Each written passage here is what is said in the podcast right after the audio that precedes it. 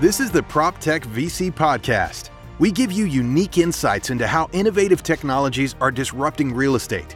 We interview top entrepreneurs, investors, and knowledgeable experts to share the inside scoop in this fast moving industry. It's hosted by leading PropTech VC Zain Jaffer. Let's dive into today's content. Yeah, I mean, think about it. Information is key. How else are you supposed to get this information out there? Are you supposed to have like a um, Craigslist, right?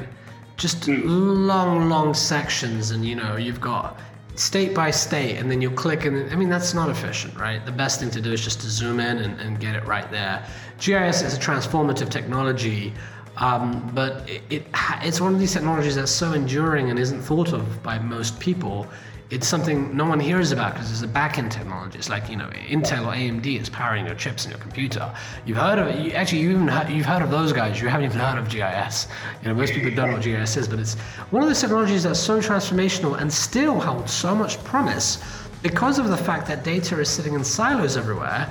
It's a beautiful thing, and all you really need is um, long coordinates, right? X and Y coordinates, um, and you can overlay them on a map and it's beautiful because then you you know you have a new way of presenting something.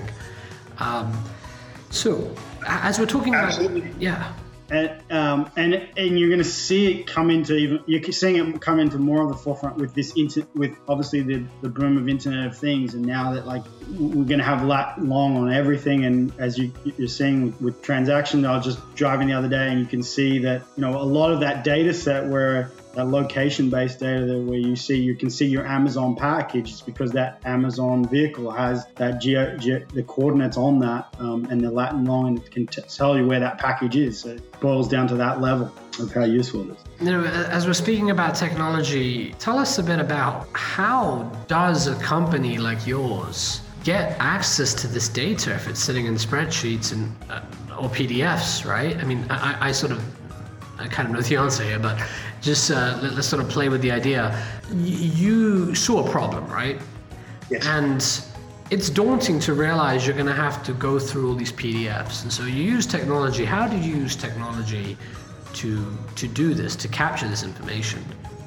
Yeah, so and it was kind of you know what we what we had previously what I'd previously done in Australia, as I pointed out earlier. Um, you know, a lot of that data we were able to just go to the state and get it, and then do the, the sort of display and the visual and, and make, deliver it and, and, and make it visually appealing in the UI and, and focus on that, and also the analysis of that data and, and, give tools to our users to do that. Um, when we looked at the US problem, uh, we came along and go, well, we're, we're going to have to start from square one. There is no place to be able to just get this data in one place, also in the format that, that we need it. So um, there's there's two levels of it. One is how we collect um, the map-based data, um, and that um, is utilizing um, various uh, sort of OCR um, sort of sort of OCR technology to be able to do that. Um, it's it's a little bit further than that, and AI. Um, the OCR optical character recognition. Yes, but it, it's a little bit. Um, you know, there's not really a, a great word for it. Um, we're sort of we were in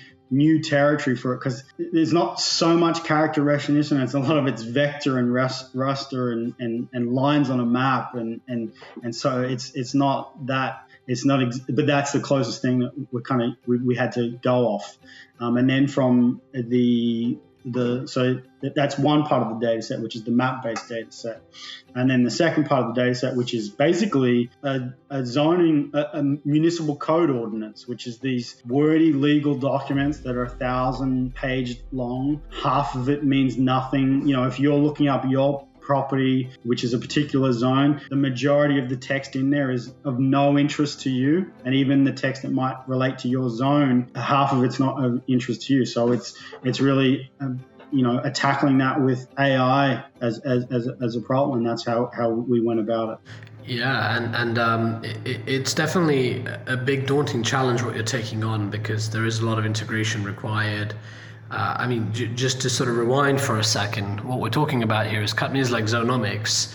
How do they get all this data? It's pretty much what Google does. It's like um, Google has these robots that go around the web and they get all this information and they make it relevant to you. Well, co- companies like Zoneomics are using similar technologies um, where they'll create a way to automatically create. You could think of it as a robot. There's actual technologies involved here.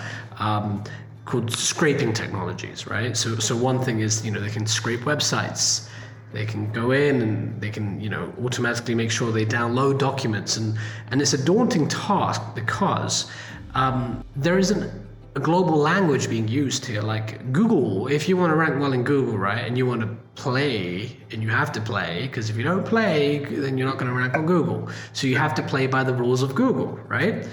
People will redesign their website and make it very SEO friendly. That doesn't really exist in the world that companies like Zoneomics are pioneering because um, data sitting in, in, PDFs and it's in disparate places, and and also you know when something's updated, uh, that's another headache. I mean, when, when, you get to a scale like Zoneomics, and, and Matthew, please tell us sort of about the scale you guys are at. But I imagine it's very challenging when information is constantly being updated and oh, yeah. no one's calling you and saying, Matthew, just to let you know, I work at the, you know, the, the, at the county's office, and we, we just updated the slight modification in this little zip code. I mean, wow, you, your phones will be off the hook, right? Once you get yes, that that paints like something that we tackle with every day. Is like um, and yeah, cities like, you know, it depends on how active the city is, but there you got cities like Los Angeles and New York where they're updating their zoning map monthly, weekly basis. Um, and, you know, obviously they're, they're, kind of the easier ones to look after, but it's more the, it's even more the, the smaller ones that are like the, the, the more challenging. And um, you're right, so it's updating it, it's also uh, categorizing it. And we also have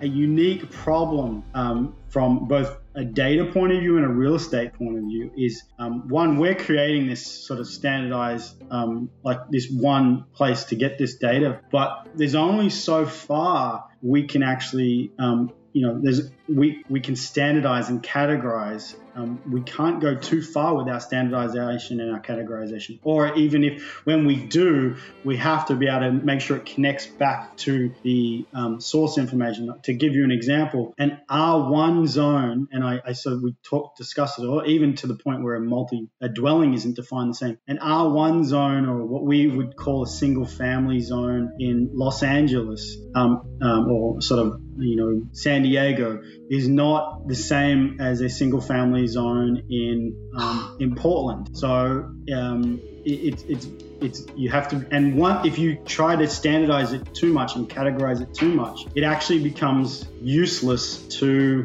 um, a investor or a developer because if we go to you and you just you know for certain it, it's it's useful looking at things from a macro and being able to see it like for like. But when if you're going and making a decision of that about that specific property and we're telling you that it, it's just single family the same as how you should categorize single family anywhere in America we're doing you a disservice and we're not providing you with the information that you need because for example in single family in Portland, short term rental may be permitted. In single family in San Diego, short term rental may be prohibited. So, that, as you can see, um, you have to be able to keep making sure that the data connects back to what it is at the original source um, and, and with that standardization. And the challenge of classification is, is, puzzling because, in some ways, if it looks like a duck, it walks like a duck, and it quacks like a duck, it's probably a duck.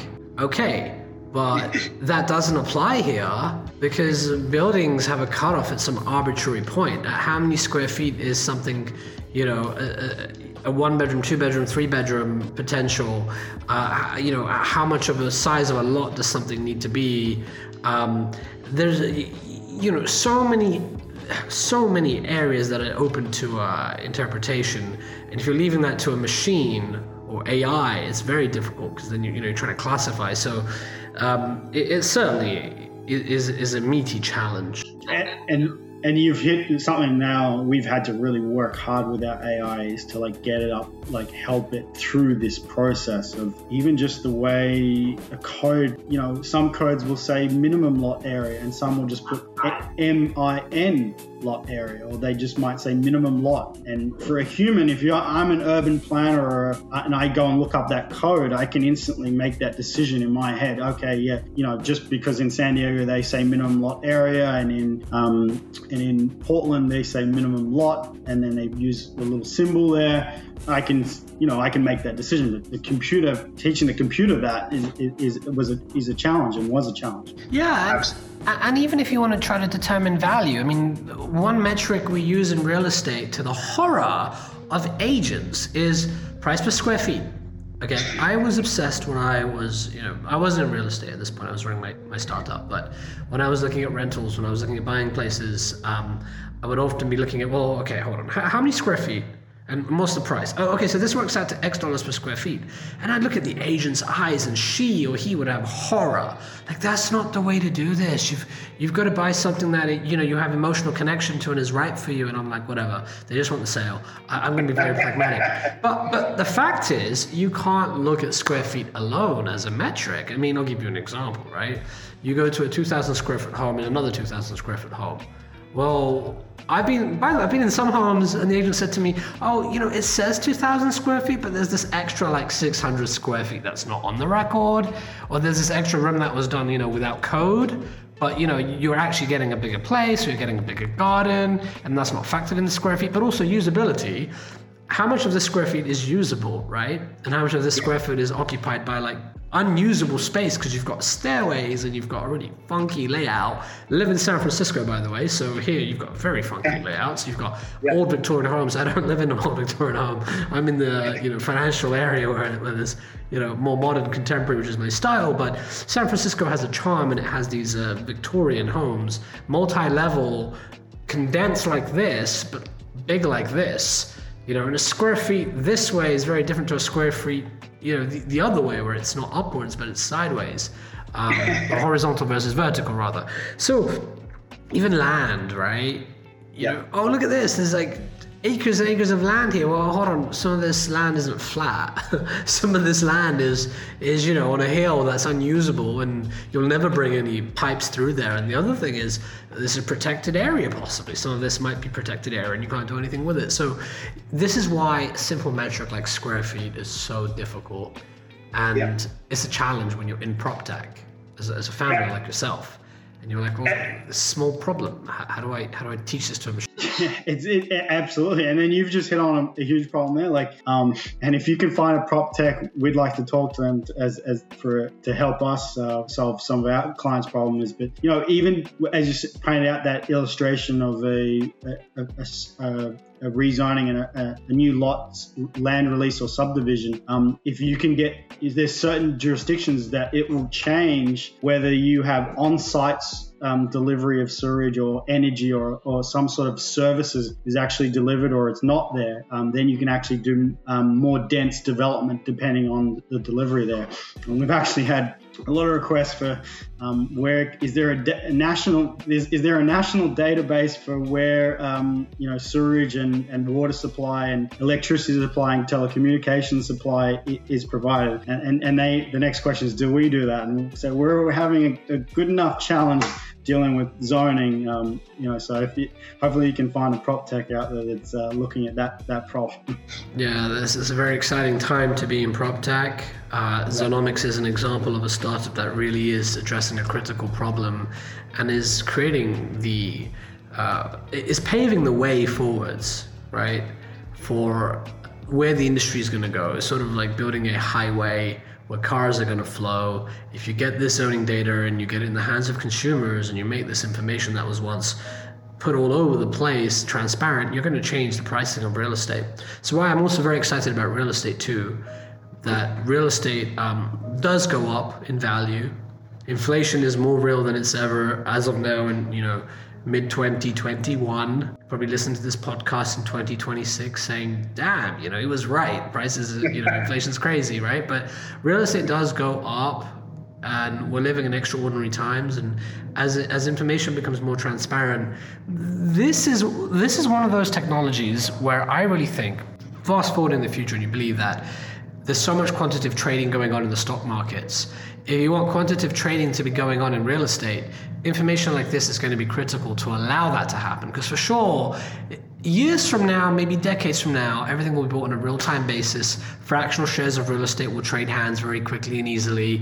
You know, machines can look at a plot of land and quickly assess potential value it, it, will, it will sound obvious to you, like it sounds obvious to you that hedge funds are able to make, you know, massive moves in stock markets and institutions are so powerful.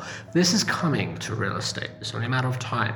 For this to come and for this future to be in existence, we need companies that are really building the infrastructure layer. Absolutely, and and you know, there's as you said, there's so many good prop techs out there that are doing that. You know, we're tackling this zone issue, and there are some, there are others that are kind kind of doing different things with that, um, particularly from an AEC point of view, and and that's part of actually our, our business model is we look to partner with, um, you know, because we zoning is so universal in the way um, that it affects so many different parts of real estate. We know we can't specialize in, in everything um, when it comes to zoning, so we want to basically be that base provider of zoning information and be able to through our API empower a lot of these new prop techs that are already there are coming to be able to build weird and wonderful things from it, depending on the AEC space or whether it be communication space. Um, that's that's where we see uh, uh we like to lots of partners that we're utilizing our data set to build amazing things for um, from a tech point of view.